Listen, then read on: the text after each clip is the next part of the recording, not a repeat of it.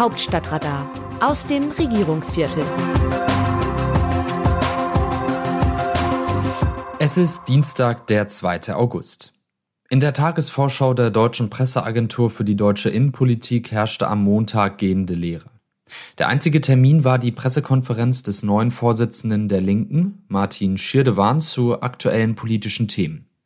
Sonst war einfach nichts los. Dennoch ist die deutsche Innenpolitik gerade an allen Fronten in Bewegung. Ein Sommerloch gibt es zwar auf dem Papier, anders als früher, aber nicht in der Wirklichkeit. Ein Link zwischen Vergangenheit und Gegenwart sind die sogenannten Sommerreisen von Politikern. Mit Sommerreisen sind nicht etwa Urlaube gemeint. Es handelt sich um die Aneinanderreihung von Besuchs- und Gesprächsterminen quer durch die Republik, bei denen Kanzler, Minister oder die sprichwörtlich einfachen Abgeordneten Tuchfühlung mit den Menschen draußen im Lande aufnehmen. Das geschieht in der Regel mit medialer Begleitung. Einer derer, die jetzt eine Sommerreise unternahmen, war Bundeswirtschafts- und Klimaschutzminister Robert Habeck, wobei sie wegen einer vorangegangenen Corona-Infektion nicht eine Woche, sondern nur zwei Tage dauerte. Diese zwei Tage hatten es jedoch in sich. Der 52-jährige Grüne versuchte am Anfang und am Ende positive Akzente zu setzen. In Bad Lauchstädt besuchte er einen Energiepark, in dem an der Produktion von grünem Wasserstoff für den Chemiepark im nahegelegenen Leuna gearbeitet wird. Letzte Station war die Firma Meyer Burger in Bitterfeld-Wolfen. Sie stellt im Solar Valley Solarmodule her. Bevor die Welt untergeht, wollte Habeck noch ein wenig Hoffnung pflanzen. Der selbstbewusste sächsische Firmenchef Gunther Erfurt sagte in Bitterfeld-Wolfen übrigens unter anderem, man mache das hier, weil wir es können. Die Ostdeutschen verstecken sich längst nicht mehr. Dazwischen stellte sich der Vizekanzler Unternehmen aus Glas- und Papierindustrie, die schwer mit der Energiekrise zu kämpfen haben und auf russisches Gas angewiesen sind. Auch sah er sich mit Querdenkern konfrontiert, die Kriegstreiber und Volksverräter riefen, sowie für Frieden mit Russland plädierten. Von dem Werkstor der Firma Wiegand Glas sagte ein älterer und sehr beleibter Mann im T-Shirt, wir werden ignoriert, wir sind keine Dummköpfe. Um nicht mehr ignoriert zu werden, vertreten er und manche Mitstreiter deshalb Positionen, die manche für so verquer halten, dass sie nicht mehr ignoriert werden können. Rein formal betrachtet ähneln derlei Unternehmensbesuche einander sehr.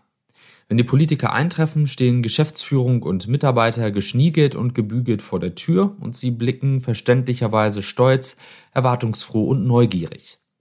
Schließlich kommen solche Gelegenheiten oft nur einmal und nicht wieder und damit auch die Chance, etwas Werbung für sich selbst zu machen. Das gilt bei Habeck-Besuchern derzeit besonders. Schließlich ist er so populär wie nie.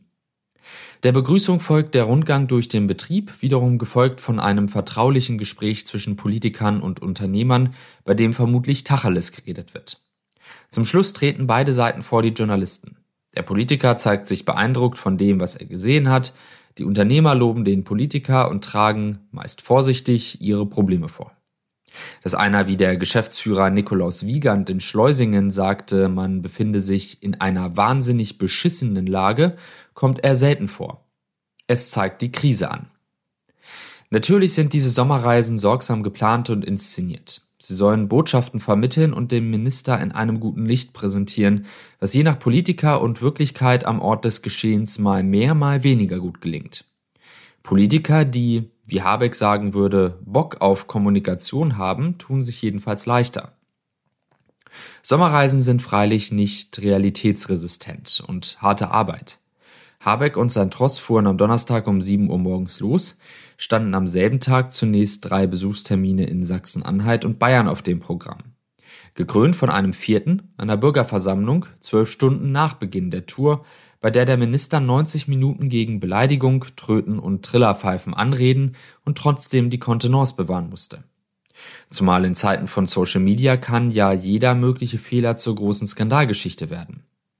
Auf Autobahnraststätten zwischen den Terminen sah man Habeck ohne Jackett mit dem Smartphone am Ohr bei offenbar beruflich bedingten Telefonaten. Es sah ebenso angestrengt wie lässig aus. Erst um 22.45 Uhr war endgültig Feierabend.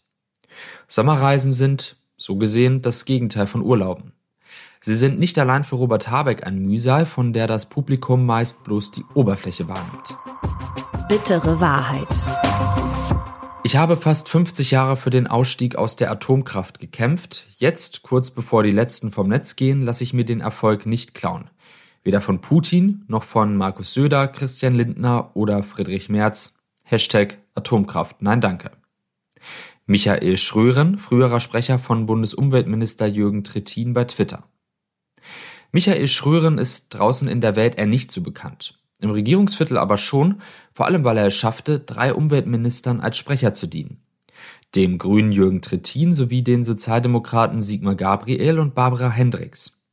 Der 73-Jährige schied 2017 aus.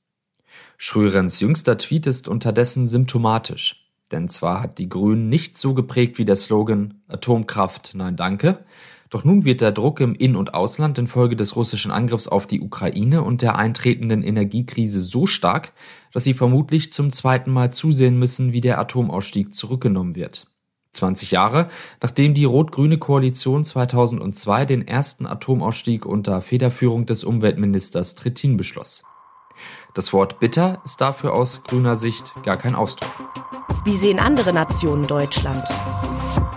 Eine polnische Tageszeitung schreibt zum Besuch von CDU-Chef Friedrich Merz in Warschau, die Reise nach Polen und Litauen ist schwer anders zu interpretieren als eine Demonstration, dass Friedrich Merz an der Spitze Deutschlands besser mit der schweren Krise des Ukraine-Kriegs zurechtkommen würde als Olaf Scholz.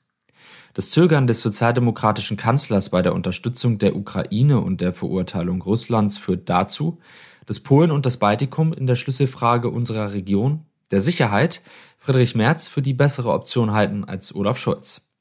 Zum Besuch von CDU-Chef Friedrich Merz in Polen schreibt eine regierungsnahe Warschauer Zeitung, der Besuch des Vorsitzenden der größten deutschen Oppositionspartei, Friedrich Merz, hat einen guten Eindruck gemacht. Er führte eine andere Sprache als Angela Merkel oder der jetzige Kanzler Olaf Scholz, der mitten in der kompromittierendsten Lage der deutschen Politik seit 1945 meint, sein Land solle Verantwortung für Europa übernehmen. Dafür würde sich wohl der Spruch kopflos wie Deutschland einprägen. Es sieht so aus, als ob Merz, wenn Scholz die Macht verliert, dieses Bild ändern könnte. Enttäuschend waren nur seine Ausführungen zur Frage von Reparationen.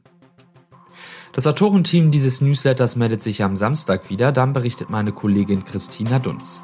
Text Markus Decker, am Mikrofon Dennis Pützig.